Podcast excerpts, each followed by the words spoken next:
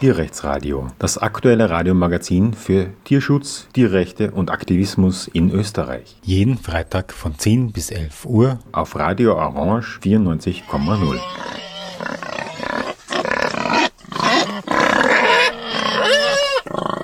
Heute im Tierrechtsradio möchte ich an die Tierschutzkausa erinnern, die immer wieder äh, natürlich droht vergessen zu werden, wenn die Jahre vergehen. 15 Jahre ist es her, die großen Polizeiüberfälle auf äh, Tierschutzbüros und Tierschutzprivatwohnungen quer durch äh, das ganze Land Österreich. Viele Menschen, vor allem junge Menschen, die das damals nicht miterlebt haben, werden es nicht wissen, viele andere werden es vergessen haben. Für mich Grund genug, jetzt sozusagen zum 15-Jahres-Jubiläum wieder daran zu erinnern. Ähm, es gab damals schon, also begonnen hat das Ganze, wie gesagt, 2008 zumindest uns bekannt zu werden. Die wahre Geschichte beginnt schon im September 2006. Da ist das erste Mal äh, aus den Akten zu entnehmen, dass es da eine Bewegung Richtung Vorwurf der Bildung einer kriminellen Organisation in der Tierschutzszene begonnen hat, ähm, dass sich die Staatsanwaltschaften dafür zu interessieren. interessieren. Ähm, aber da gab es natürlich auch eine Vorgeschichte, die das im gewissen Sinn ausgelöst hat. Also in den Jahren davor gab es eine, große Kampagne, zum Beispiel für ein Legebatterieverbot. Das war die Kampagne 2003, 2004 bis 2005, die sehr intensiv war, die auch bei den Wahlen eingegriffen hat. Da gab es die Landtagswahl in Salzburg, die Landtagswahl in Kärnten und auch die Bundespräsidentschaftswahl. Und da wurde also explizit gegen die damals regierende ÖVP mobil gemacht und gesagt, wer ÖVP wählt, der wählt Tierquälerei und verhindert diesen Fortschritt Richtung Legebatterien. Im Jahr 2007 gab es dann die große Kampagne für ein Kaninchen-Käfighaltungsverbot, die auch erfolgreich war.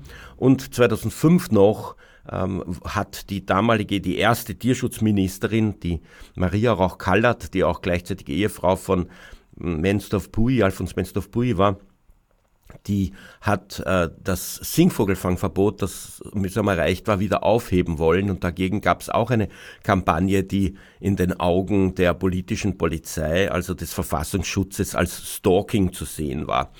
Also in diese Vorgeschichte hat also dazu geführt, dass seitens des Staates zunehmend repressivere Maßnahmen zu merken waren. Und tatsächlich hat sich das für mich gezeigt, dass ich zum Beispiel an der Uni Wien ein Redeverbot erhalten habe im Jahr 2006. Ich durfte also keine Vorträge mehr halten, auch nicht mehr in Seminaren ähm, Beiträge leisten, was ja eigentlich für eine Uni ein wirklich eine, ein Armutszeugnis ist. Dann gab es einen Brief des Unterrichtsministeriums an alle Schulen Österreichs, dass der Verein gegen Tierfabriken nicht mehr an die Schulen gelassen werden soll, weil er so irgendwie zu radikales oder extremistisches Gedankengut verbreiten würde. Dann gab es ein Demonstrationsverbot in der Nähe von allen Kleiderbauer-Filialen Österreichs, weil dort Pelz verkauft wird und es eine Kampagne gegen den Pelzverkauf von Kleiderbauer gab. Und dann noch Ärger. Es gab dann ein absolutes Demonstrationsverbot für Tierschutz in der ganzen Steiermark. Wenn ich das heute wem erzähle, äh, speziell aus NGO-Szenen oder Leute, die äh, selber Demonstrationen anmelden, sagen sie, das gibt's nicht. Sowas kann es nicht geben, dass man in einem Bundesland grundsätzlich jede Demonstration für ein, äh, für ein gewisses, für einen gewissen Zweck im Tierschutz verbietet. Aber es war so, die äh, Behörden, die Landesregierung ist draufgekommen, dass man dass man laut dem Landesstraßengesetz, dem steirischen, eine Genehmigung braucht, wenn man diese Straßen benutzt und es war dort keine Ausnahme für Demos vorgesehen. Und daraufhin haben die gesagt, wenn wir keine Genehmigung haben für, dann, für eine Tierschutzdemo, dann kriegen wir auch äh, dann können wir dort auch nicht demonstrieren, ohne einen Strafbescheid zu kriegen. Das heißt, sie haben nicht die Demonstrationen aufgelöst, sie haben aber für jede Demo einen Strafbescheid von ein paar hundert Euro geschickt. Und das äh, in der ganzen Steiermark. Wir haben das natürlich berufen bis zum Verfassungsgerichtshof und der hat erschreckenderweise ähm, dem Recht gegeben. Der hat gesagt, man hätte zumindest ähm, diese Genehmigung beantragen müssen. Äh, die Bestimmung selbst ist nicht grundsätzlich verfassungswidrig, auch wenn man Demos ohne Anmeldung, ähm, also nur mit einer Meldung an die Polizei machen können müsste. Ja, daraufhin haben wir natürlich diese Strafbescheide zahlen müssen und wieder berufen an die neuen Strafbescheide und diesmal äh, davor halt ähm, pro forma diese Genehmigung beantragt, ohne dass wir sie bekommen hätten. Und erst dann hat uns der Verfassungsgerichtshof Recht gegeben und hat gesagt, also wenn man die es würde reichen, hat also der Verfassungsgerichtshof festgestellt, dass man ähm, der, Geme also der Behörde in der Steiermark mitteilt, dass man eine Demo macht und natürlich die üblichen Ablauf einer Demoanmeldung bei der Bundespolizeidirektion oder bei den verschiedenen Magistraten durchführt. Also in der Steiermark muss man im Gegensatz zu anderen Bundesländern eine extra Meldung, eine extra Genehmigungsantrag machen, ohne abwarten zu müssen, ob man das bekommt. Aber die Folge war, dass wir wahnsinnig viel Strafen zahlen mussten, dass wir ähm, ständig Demonstrationsverbote hatten und dass das natürlich ähm, ja, belastend war und die, die, die Tierschutztätigkeit stark eingeschränkt hat. Ja, und dann kam plötzlich die Steuerfahndung ins VGD-Büro und hat begonnen, T-Shirts zu zählen. Man ähm, kann also über vieles, was in dieser Causa geschehen ist, nur lachen im Nachhinein, aber für uns war es natürlich eine Bedrohung, weil sie haben diese T-Shirts gezählt und wollten feststellen, ob wir nicht eine verdeckte T-Shirt-Produktionsfirma sind, statt eine, eine, ein Tierschutzverein. Weil wenn der Umsatz von T-Shirts, äh, Tierschutz-T-Shirts äh, ähm, 10% des Gesamtumsatzes des Vereins übersteigt, inklusive auch äh, Tierschutzheferl und sonstige Sachen, die man halt verkauft, dann würde das äh, die Gemeinnützigkeit kosten und das würde heißen, man muss also Hunderttausende Euro an Steuern nachzahlen für die Spenden, die gekommen sind, ohne dass dafür Steuer gezahlt wurden. Also für uns natürlich sehr bedrohlich und es hat sich letztlich dann in Wohlgefallen aufgelöst, weil die zuständigen Beamten und Beamtinnen befunden haben, dass das alles sich im Rahmen bewegt. Im September 2006, auch das ist den Akten, die wir haben, eigentlich haben wir auch nur die Spitze des Eisbergs der tatsächlichen Ermittlungsakten.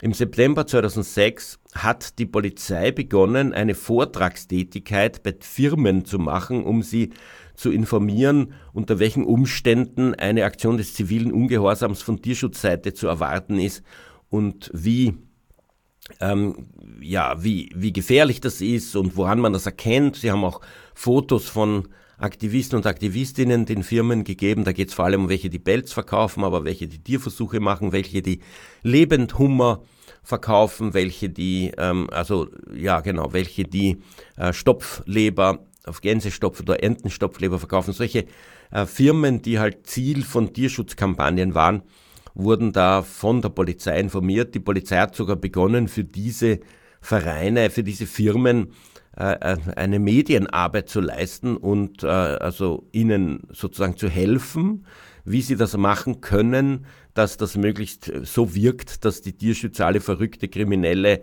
gefährliche ExtremistInnen sind und die Firmen anständige, brave, die da völlig unverständlicherweise ähm, demonstriert werden.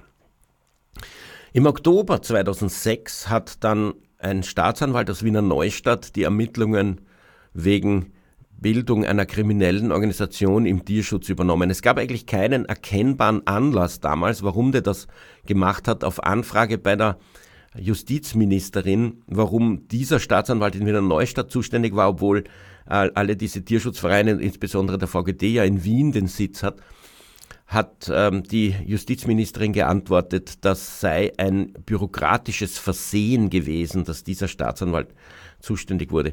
Übrigens hat er insofern total versagt, dass ja äh, alles mit Freispruch geendet hat, aber der Staat oder diejenigen, die ihn geschickt haben, waren offensichtlich der Ansicht, er hat gute Arbeit geleistet, also den Tierschutz ausreichend terrorisiert und wurde dafür zunächst zum ersten Staatsanwalt in Wiener Neustadt befördert und dann jetzt sitzt er in der Wirtschafts- und Korruptionsstaatsanwaltschaft, was natürlich verblüfft, wenn man sich die ganzen Aspekte dieses Prozesses, dieser Tierschutzkausa anschaut, die sehr, sehr nach Korruption riechen. Ja, am 4. April 2007 nach einem Anruf des Chefs einer äh, Firma, nämlich Kleiderbauer, die auch Belz verkauft, hat der damalige Innenminister Günther Platter äh, eine Sonderkommission gegründet. Und zwar gleich am nächsten Tag nach dem Telefonanruf. Die ganzen Polizeichefs Österreichs sind zusammengekommen. Und diese Sonderkommission hat tatsächlich aus 35 Menschen, Experten und Expertinnen aus der Mordkommission und der Tatortgruppe bestanden. Und diese 35 Personen sind also darauf angesetzt worden, in erster Linie den Verein gegen Tierfabriken zu zerschlagen, aber auch andere Tierschutzorganisationen und vor allem diese Tätigkeit, diese erfolgreiche Kampagnentätigkeit zu beenden. Am 5. April ähm, wurde von den Polizeichefs der Soko an äh, sämtliche Polizeistationen, also an jene, die ähm, an die die Untersagungen ausstellen können, also äh, Versammlungsbehörde in Wien, Bundespolizeidirektion, ähm, wurde folgende Aufforderung geschickt, wirklich an sämtliche in Österreich. Sie sollen wörtlich, zitiere ich das jetzt, das Ausschöpfen sämtlicher administrativer Möglichkeiten im Hinblick auf die Untersagung der Demonstrationen, der Tierschutzdemonstrationen, ähm, sollen sie zustande bringen. Also sie sollen mit allen Mitteln Tierschutzdemonstrationen untersagen. Und ich meine, allein schon dieser Satz ähm, zeigt, was das für eine politische Richtung hatte. Demonstrationen sind legale Mittel, sich zu äußern, legale Mittel der Zivilgesellschaft öffentlichen Druck auszuüben und der Polizeichef und die Sonderkommission fordern die verschiedenen Versammlungsbehörden auf, diese Demonstrationen nach Möglichkeit zu untersagen. Im Dezember 2007 ist dann eine weitere Meldung an die Polizeistationen ausgegangen, und zwar sollen sie bei jeder Tierschutzdemonstration in einer Weise auftreten, dass die Öffentlichkeit den Eindruck gewinnt, es handelt sich um besonders gefährliche Extremistinnen. Auch das, ich meine, das muss man sich mal auf der Zunge zergehen lassen, was das für Sachen sind, echt. Wörtlich steht in dieser Aufforderung, Tierschützer auch in der Öffentlichkeit in das Licht der außergewöhnlich gefährlichen Demonstranten zu rücken außergewöhnlich gefährlichen Demonstranten sollen die Tierschützer nach in, in den Augen der Öffentlichkeit sein. Ähm, und tatsächlich waren bei den Demonstrationen auffällig viele Polizisten dabei. Da sind so riesen Mannschaftsbusse hinterhergefahren, wenn man so einen Demozug mit 200 Leuten gemacht haben durch die Stadt. Und diese Leute, diese Polizisten sind dann ausgestiegen und hatten Helme und Schlagstöcke und Schilder und haben uns da entstellt. Und man hat sich gewundert, warum die das treiben. Es gab nie bei irgendeiner Tierschutzdemo so Ausschreitungen oder irgendwelche brennenden Mistkübel oder gar zerstörte Auslagenscheiben. Und trotzdem haben die sich also derartig martialisch aufgestellt und jetzt ist klar warum. Im Dezember 2007 war das eine Maßnahme der Soko, um den Tierschutz nach Möglichkeit zu bekämpfen. Im Jahr 2008 gab es viele äh, Überwachungsmaßnahmen gegen Tierschützer und Tierschützerinnen. Später hat dazu eine Anfrage, eine parlamentarische äh, der Grünen bei der damals zuständigen SPÖ-Justizministerin, ich glaube Maria Berger hat sie geheißen, gegeben, wie viele es denn da gab. Und tatsächlich hat sie geantwortet, optische und oder akustische Überwachungsmaßnahmen wurden gegen 267 Personen aus dem Tierschutz erlassen. Da sieht man, wie wahnsinnig breit diese Ermittlungen angesetzt waren. Die hatten keinen Anhaltspunkt, sie hatten auch keinen Grund zu ermitteln, sie hatten keinen Anfangsort und deswegen haben sie ganz in die Breite 267 Personen überwacht, um irgendetwas zu finden, was man verfolgen könnte. Ähm, ein, die, die Spitze des Eisbergs der Methoden ist dann publik geworden. Da gab es zwei Polizeispitzel. Es gab auch noch zwei zusätzliche Polizeispitzel, die aber nur bei spezifischen Events anwesend waren, verdeckt. Aber es gab zwei Polizeispitzel, die in den Verein gegen Tierfabriken eingeschleust wurden. Ähm, es gab Telefonabhörung von ähm, vielen Personen über fünf Monate hinweg. Es wurden bei 150 Personen E-Mails mitgelesen. GPS-Sender an zwei Autos gehängt. Es gab zwölf Videofallen an Eingangstüren von Büros und Privatwohnungen. Es gab einen großen Lauschangriff mit ähm, in der Wand versteckten Wanzen, die eben sogar im Schlafzimmer mitgehört haben, was die Leute reden. Es wurden die Bankkontenbewegungen überwacht, was natürlich im Tierschutz der größte Witz ist, weil sich da wenig bewegt. Vor allem damals, damals waren ja die, äh, auch der Verein gegen Tierfabriken eine ganz kleine Gruppierung mit sehr wenig Geld. Und es gab äh, direkte persönliche Observation, wo man sagen muss, dass sie das sehr, sehr geschickt gemacht haben, weil obwohl sie monatelang Leuten wie mir hinterhergelaufen sind und mich ständig überwacht haben, ist mir das nicht aufgefallen. Die hatten drei Observationsteams pro Person, die sie da überwachen wollten und haben ähm, das so geschickt gemacht, dass das also nicht aufgefallen ist. Ähm, Schließlich gab es dann Abschluss, Abschlussberichte der Polizei gegen 46 Personen. 150 wurden verdächtigt, aber nicht in das Zentrum eines Abschlussberichts gesetzt und 16 Tierschutzorganisationen wurden als verdächtig ähm, Teil dieser kriminellen Organisation gesehen. Insgesamt gab es 33 Hausdurchsuchungen, sieben davon in Tierschutzbüros. Ja, und dann am 21. Mai 2008 und das ist sozusagen der Anlass für die Sendung heute, äh, kamen sie dann, haben sie dann diese Großaktion, die in den Akten schon längst angekündigt war, die sie schon immer machen wollten, haben sie sie dann tatsächlich durchgezogen, also ungefähr äh, zwei Monate und ein Jahr nach Gründung der Sonderkommission. Und diese Hausdurchsuchungen waren also auch möglichst martialisch angelegt, wahrscheinlich um die Leute einzuschüchtern. Jedenfalls sind sie nicht gekommen, haben angeklopft, haben gesagt, Grüß Gott, dürfen wir äh, was suchen, da jetzt, wir haben einen Hausdurchsuchungsbefehl, sondern sie sind noch im Dunkeln um 5 Uhr früh mit einem Rambock gekommen, haben die Eingangstür eingeschlagen und sind dann mit gezogener Schusswaffe und maskiert hineingestürmt und haben die Leute aus den Betten gezerrt und an die Wand gestellt und mit der Schusswaffe bedroht und dann die Wohnungen und Büros durchsucht. So waren sie im Büro des Vereins gegen Tierfabriken mit riesen Lastwegen vor der Tür und haben alles weggeschleppt, was nicht nied- und nagelfest war, insbesondere alles, was mit äh, Kameras zu tun hat, alles, was mit Computern zu tun hat, alles, was irgendwelche Akten sind, äh, die Buchhaltung und dergleichen, haben sie alles verschleppt. Wir waren dann ich glaube, 40 Stunden ungefähr. Also bei mir waren sie auch, sie haben sechs äh, Stunden lang meine Wohnung auf den Kopf gestellt und dann haben sie mich ins Polizeigewahrsam überstellt ans Polizeianhaltezentrum. Das haben sie mit zehn Personen gemacht, von den vielen, die sie da ähm, besucht haben und deren Wohnungen und Häuser sie durchsucht haben. Und ähm, diese zehn waren natürlich isoliert, wussten nicht, was mit anderen passiert. Ähm, es gab da schon die erste Demo, eine laute Demo von mehreren hundert Personen vor dem polizeilichen Anhaltezentrum, war also in den Zellen deutlich zu hören. Ähm, nach 40 Stunden hätte ich erwartet, dass sie mich wieder nach Hause gehen lassen. Ich habe äh, eine Einvernahme verweigert und ähm, ja, da haben sie dann äh, mich äh, zu einer Richterin nach Wiener Neustadt gebracht und die hat mich tatsächlich in Untersuchungshaft überstellt. Die Begründung für die Untersuchungshaft der zehn Personen, die letztlich 105 Tage gedauert hat, die Begründung waren folgende vier Punkte. Fast alle der zehn Personen hätten Tarnanzüge, gemeint ist so Military, Sturmmützen und Einwegspritzen gehabt. Also ich hatte das nicht, aber nachdem wir eben eine gemeinsame kriminelle Organisation gewesen sein sollen, deren Chef ich war, hat man mir das sozusagen auch angelastet. Äh, wobei man sagen muss, was für Aktionen hat es denn gegeben, bei denen Militaritananzüge irgendeinen Sinn machen ähm, und was äh, ist das Problem an Einwegspritzen.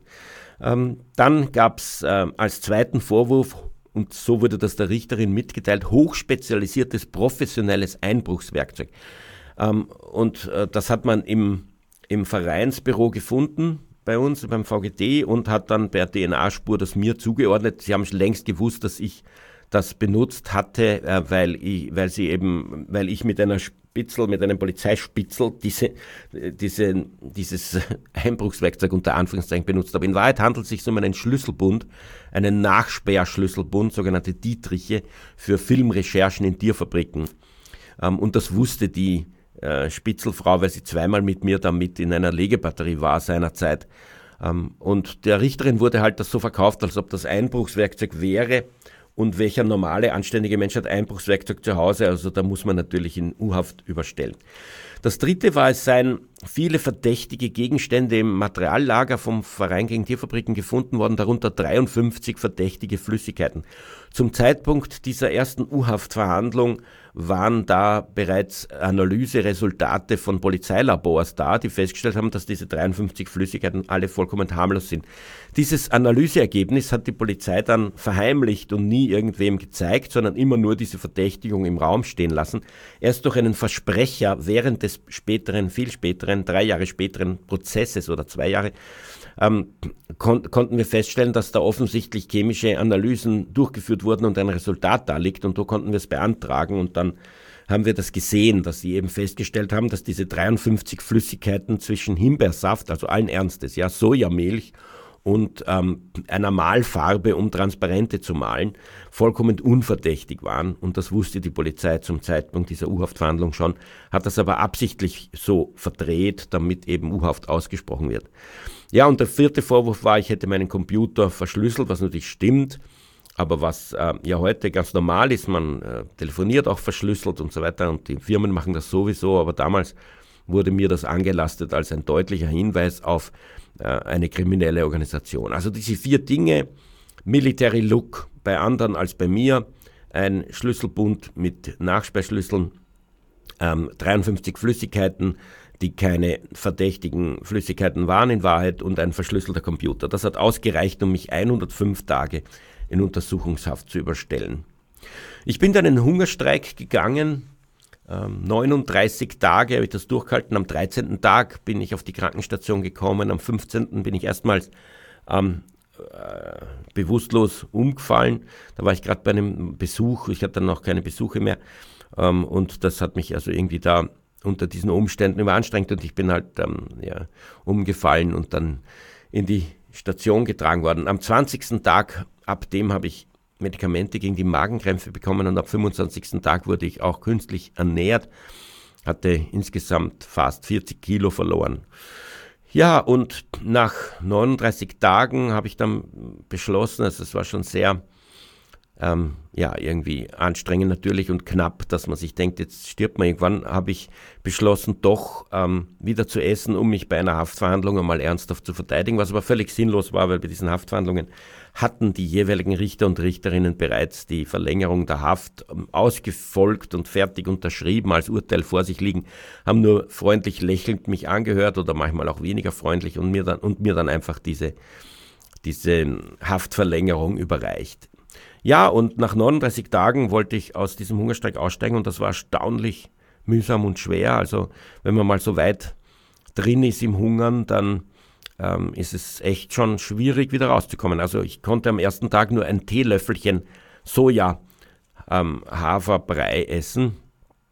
Und dann war ich schon bumsatt und das äh, hat sich dann langsam von Tag zu Tag gesteigert. Aber es war wahnsinnig mühsam ähm, der Magen war nur noch erbsengroß, also das war schon eine harte Geschichte. Jedenfalls nach 105 Tagen wurden wir vollkommen überraschend freigelassen. Also das war, hat sich nicht angekündigt.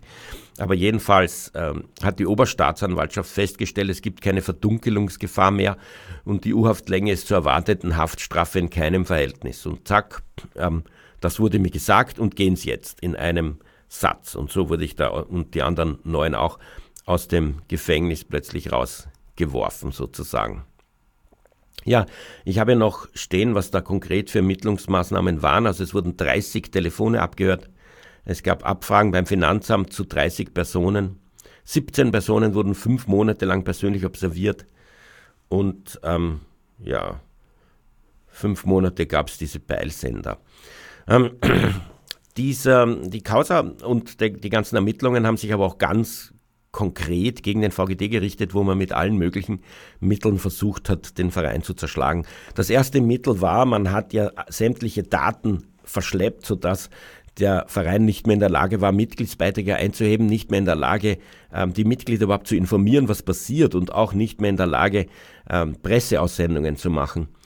Und die Sonderkommission hat sich geweigert, diese Daten zurückzugeben. Wir mussten da vor Gericht gehen und ein Gerichtsverfahren führen. Und das Gericht hat dann nach zehn Monaten die Sonderkommission gezwungen, uns diese Daten zu geben. Wenn man eine normale Firma hat, die also Geld verdient und da gibt es irgendeinen Verdacht und es gibt dann eine Durchsuchung dieser Firma und die elektronischen Daten werden genommen, dann kriegt man noch am selben Tag ähm, die Daten zurück. Ähm, es gibt nur eine Spiegelung, die, also sozusagen eine Kopie, die sich die Polizei aufhebt, um sie durchzuschauen. Beim Verein gegen Tierfabriken ganz anders. Da hat man alles weggeschleppt und dem Verein diesen Zugang nicht gewährt. Und zehn, nach zehn Monaten hat man das auch nicht freiwillig wieder hergeben, sondern erst nachdem die, die, das Gericht die Sonderkommission gezwungen hat. Und was war am nächsten Tag? Da kam die Steuerfahndung ins Büro und hat wieder alle Daten weggeschleppt. Ähm, die Steuerfahndung, die vom, Just, äh, vom Finanzministerium geschickt worden ist, die eigentlich ja mit der äh, Polizei gar nichts zu tun hat, aber die, wie wir aus Aktenteilen wissen, intern stark zusammengearbeitet hat und ständig das Ziel verfolgt hat, den Verein gegen Tierfabriken zu zerschlagen. Es gab eineinhalb Jahre dann eine Steueruntersuchung des Vereins gegen Tierfabriken, die zum Schluss gekommen ist, dass es keine äh, Steuerhinterziehung gab.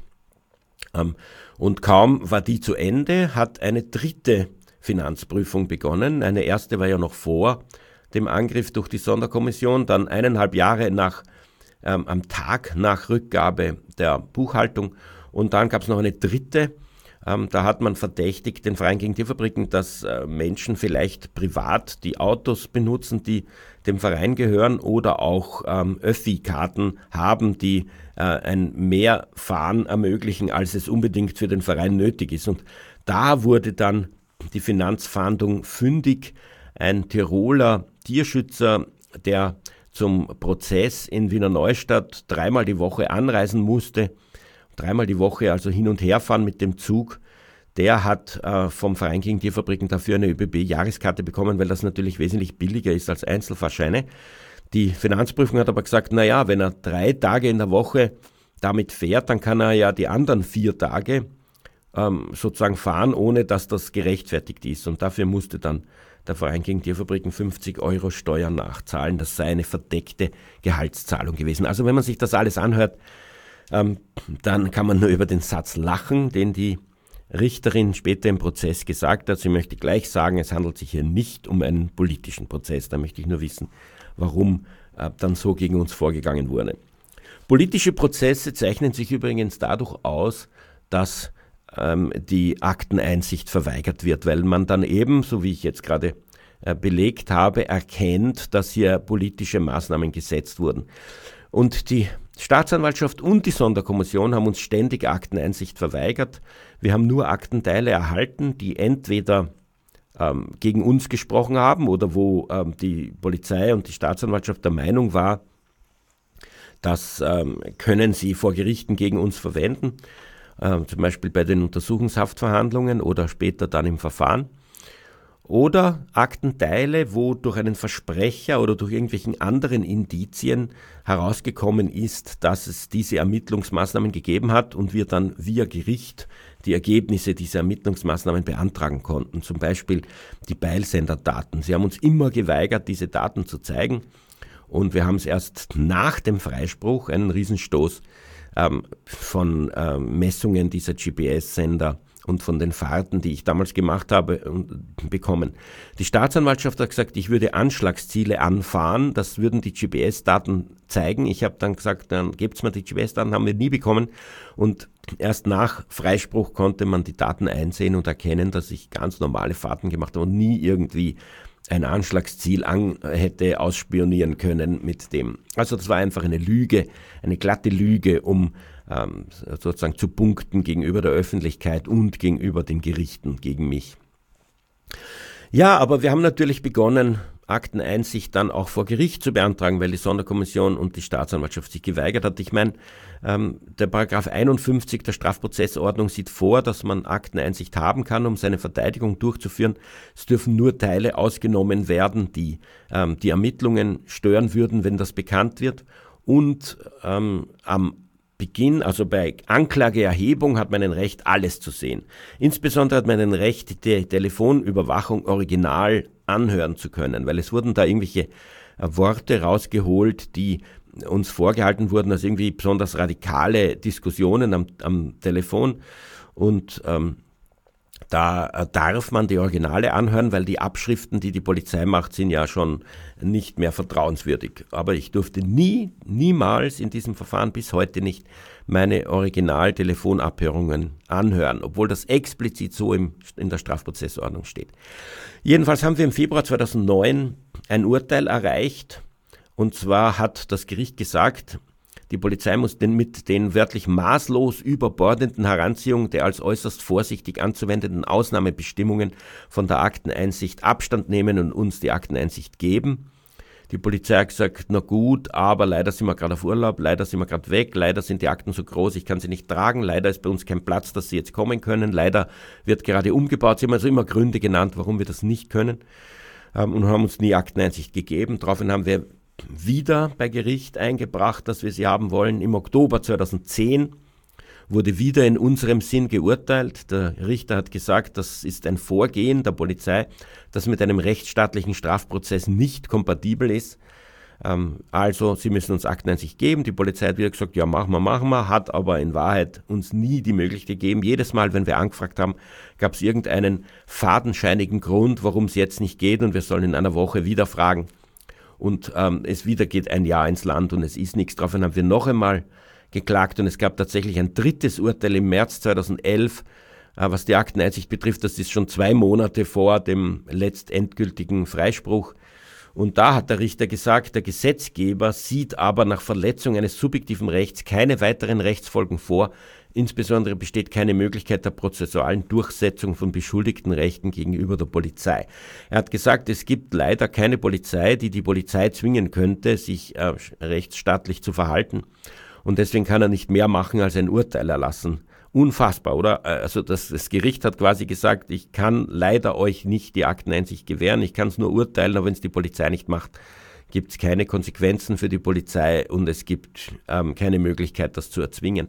Wir haben natürlich dann lauter Anzeigen wegen Amtsmissbrauch gemacht, aber die Staatsanwaltschaft hat umgehend eingestellt und war der Ansicht, die Polizei hat sich eh bemüht, sie hat halt einfach nie Zeit gehabt. Es ist halt leider so.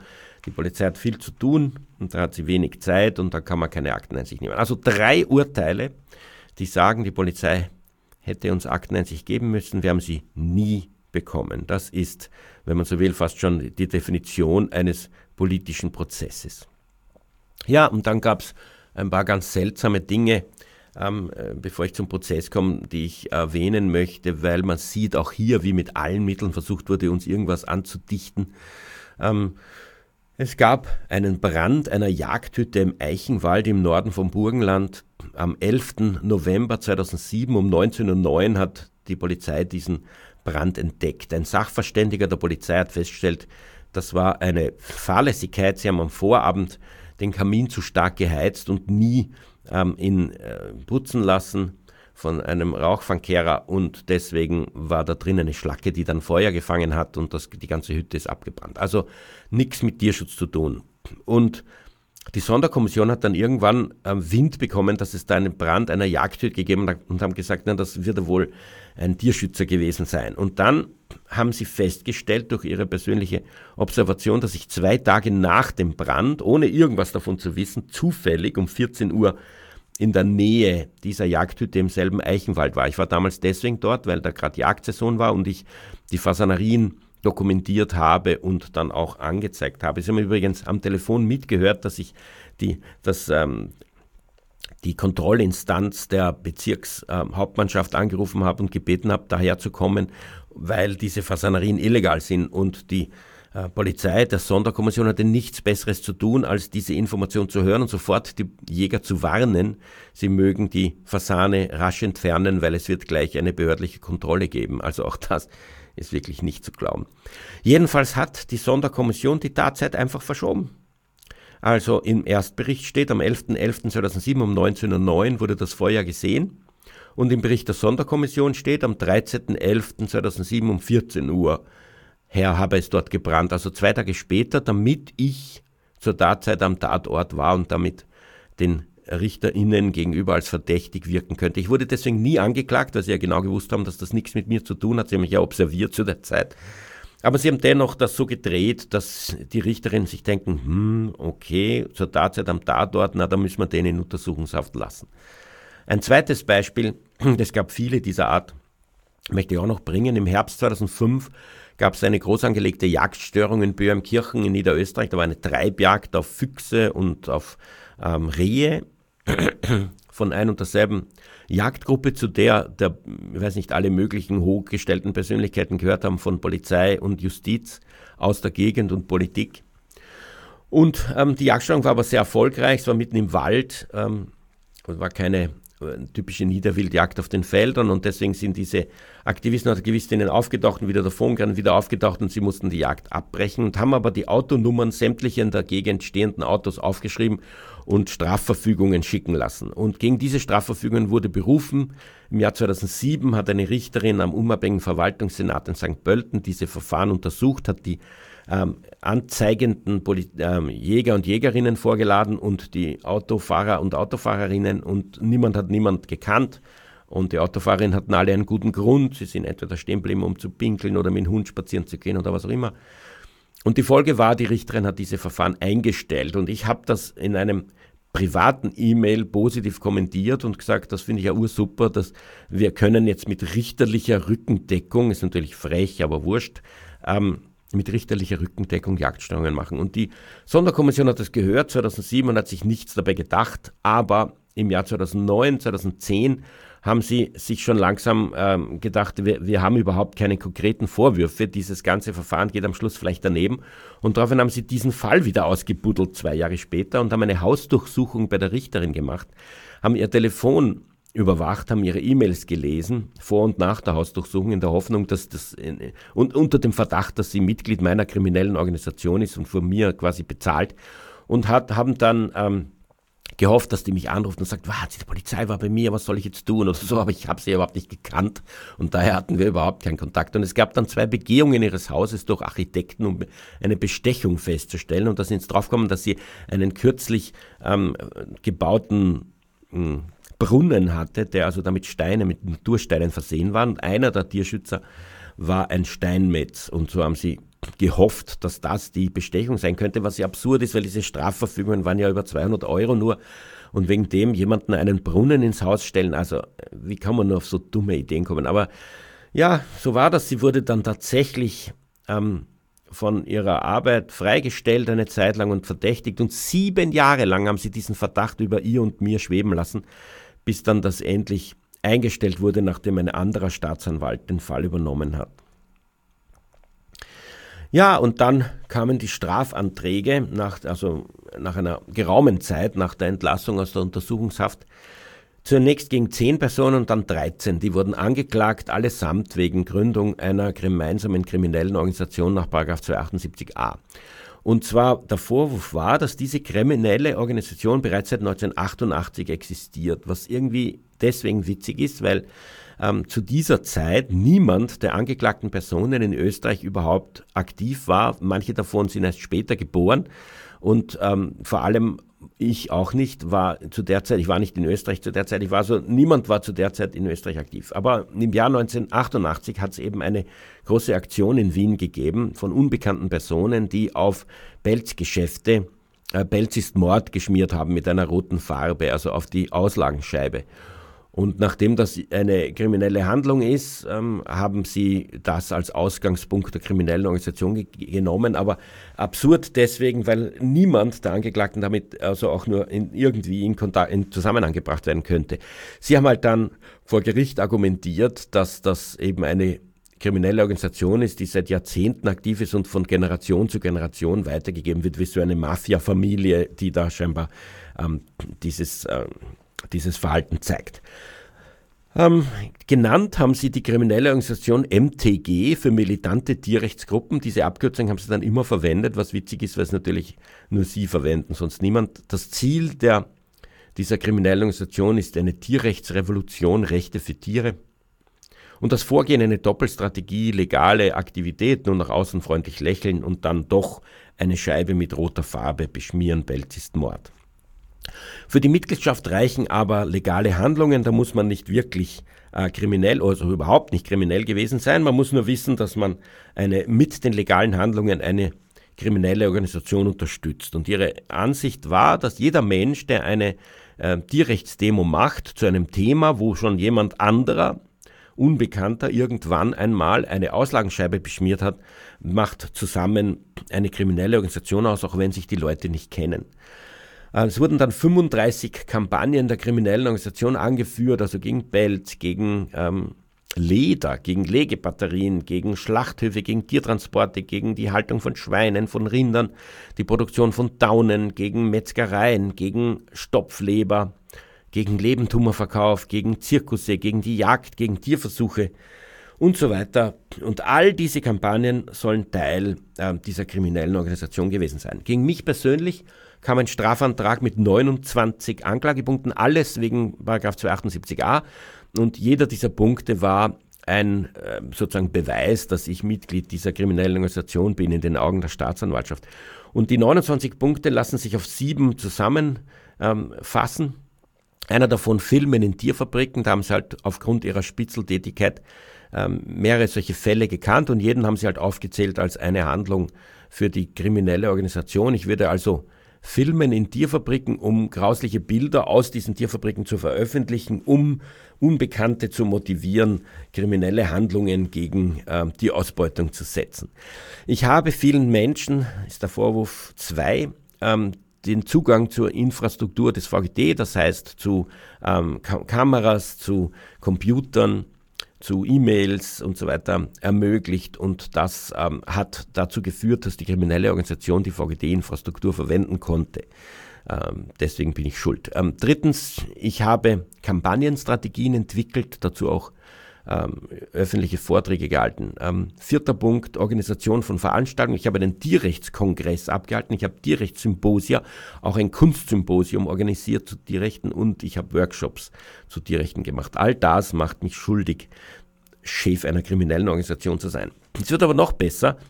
Anklagepunkt 5 war, ich sei Vordenker im Tierschutz und habe da eine Dissertation in Philosophie gemacht, die als gefährliche Gedanken bezeichnet wurde im Akt. Vordenker im Tierschutz. Ähm, ich habe eine Dissertation in Philosophie geschrieben, die auch mit eins, mit sehr gut bewertet wurde und mir den Doktortitel eingebracht hat. Und diese Dissertation, die ich auch in Buchform veröffentlicht habe, die soll mich schuldig machen ähm, Chef einer kriminellen Organisation zu sein, weil die Menschen das lesen, überzeugt werden und dann halt Teil der kriminellen Organisation. Ich habe Kontakte ins Ausland gehabt, was man natürlich hat, wenn man Tierschutzarbeit macht und gegen multinationale Konzerne Kampagnen führen will.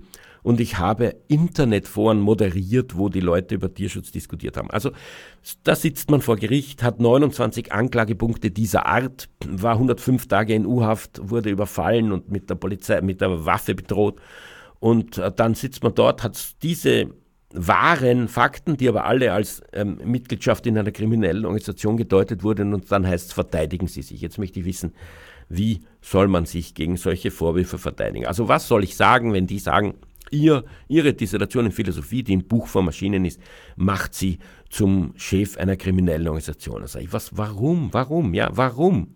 Warum sagen Sie das? Und dann sagen Sie im besten Fall, ja, das wissen Sie selber ganz genau.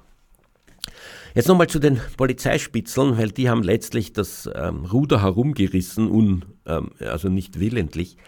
Im April 2007, direkt nach Gründung der Sonderkommission, wurde eine Polizistin genommen, die eine Polizeischule und dann später eine Spitzelschule gemacht hat und für die im Jahr 2005 bereits vom Staat eine eigene Identität geschaffen wurde, ähm, damit man sie sozusagen nicht aufdecken kann die hat eine eigene Sozialversicherungsgeschichte bekommen, die alles erfunden war, einen eigenen Pass, einen eigenen Führerschein unter diesem Namen.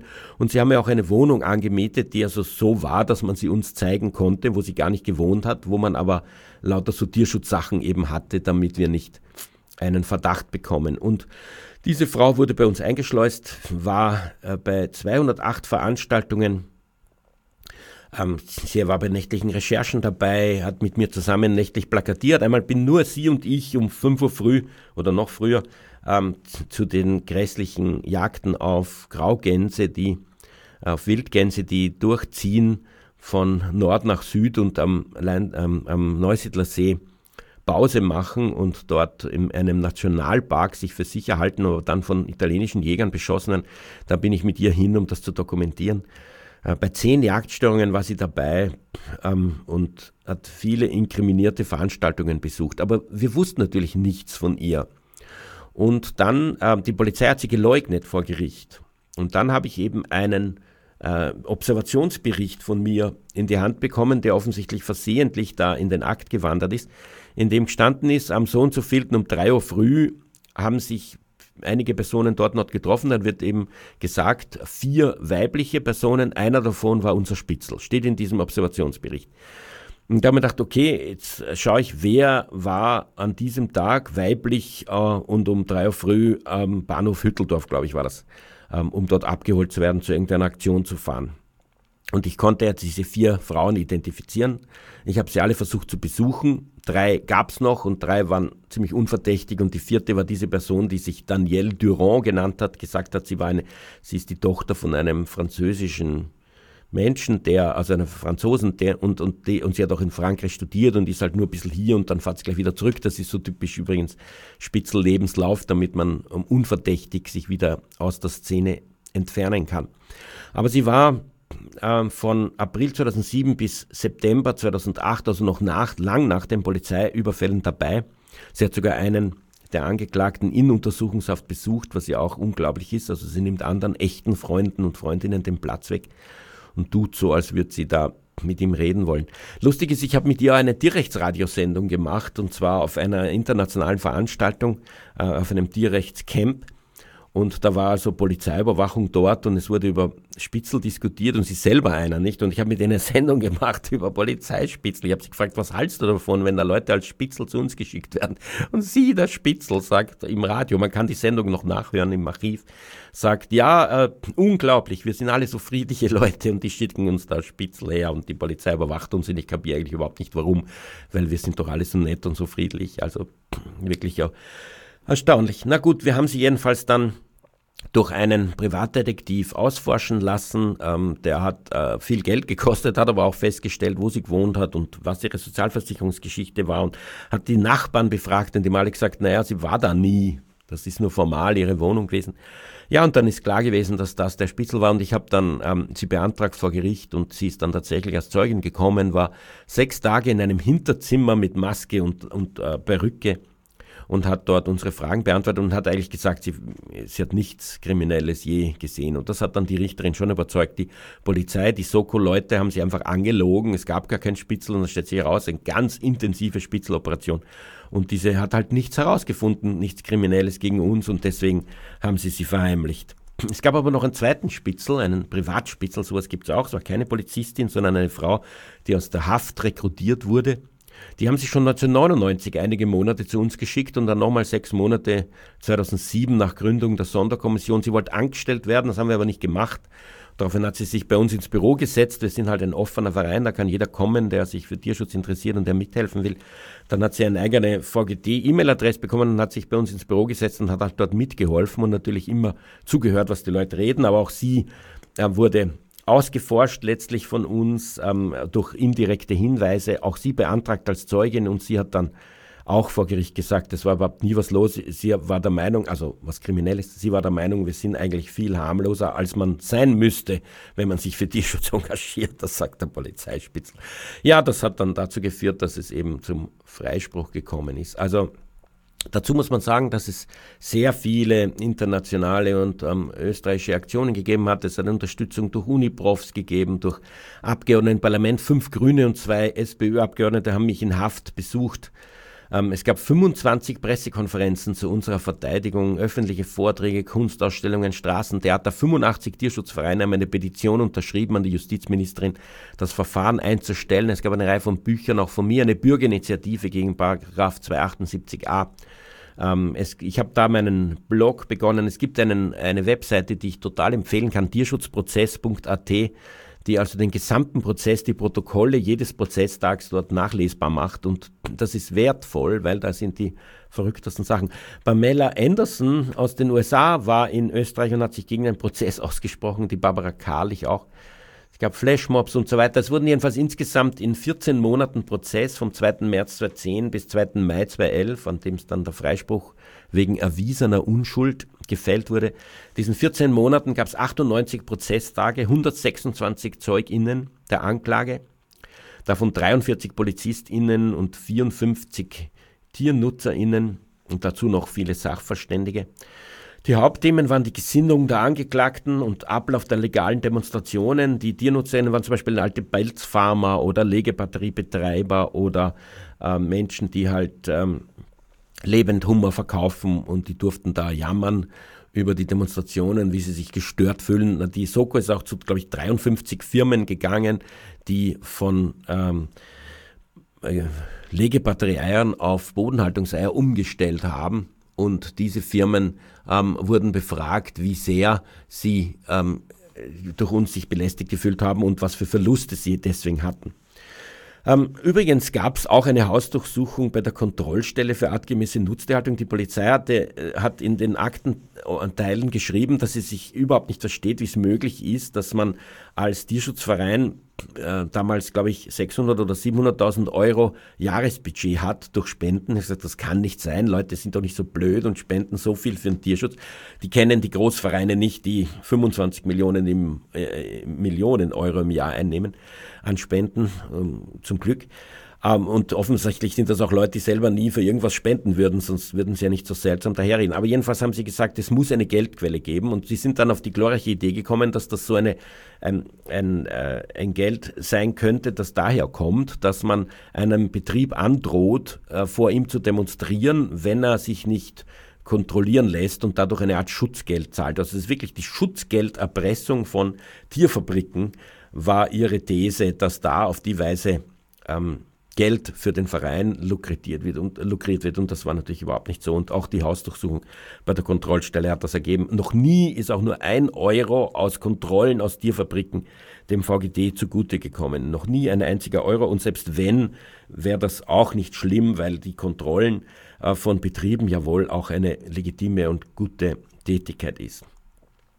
Ähm, ganz verrückt war noch ähm, der linguistische Gutachter, also das, das sozusagen das schwerwiegendste Faktum gegen mich, ja die schwerwiegendste Beweise gegen mich und Anführungszeichen, war ein ellenlanges Gutachten über, ich weiß nicht, 30 oder so Schriftstücke, die ähm, ein Gutachter für 70.000 Euro Gutachterkosten erstellt hat und festgestellt hat, alle diese Schriftstücke soll ich mit an Sicherheit grenzender Wahrscheinlichkeit geschrieben haben und äh, darunter waren Leserbriefe, also und dann waren sowas Pseudo-Bekennerschreiben, ähm, die in Wahrheit ähm, Medienberichte waren oder auch ein, ein Schrieb, ähm, der aus einem, äh, aus einem Belzflugbad stammt. Jedenfalls konnte ich ähm, einerseits beweisen, dass einige dieser Texte definitiv nicht von mir waren. Also da haben sich die Leserbriefschreiber gemeldet, die das geschrieben haben und auch ähm, ich konnte auf der Nationalbibliothek die Flugblätter finden und den Autor der Flugblätter, die da mir zugeordnet wurden.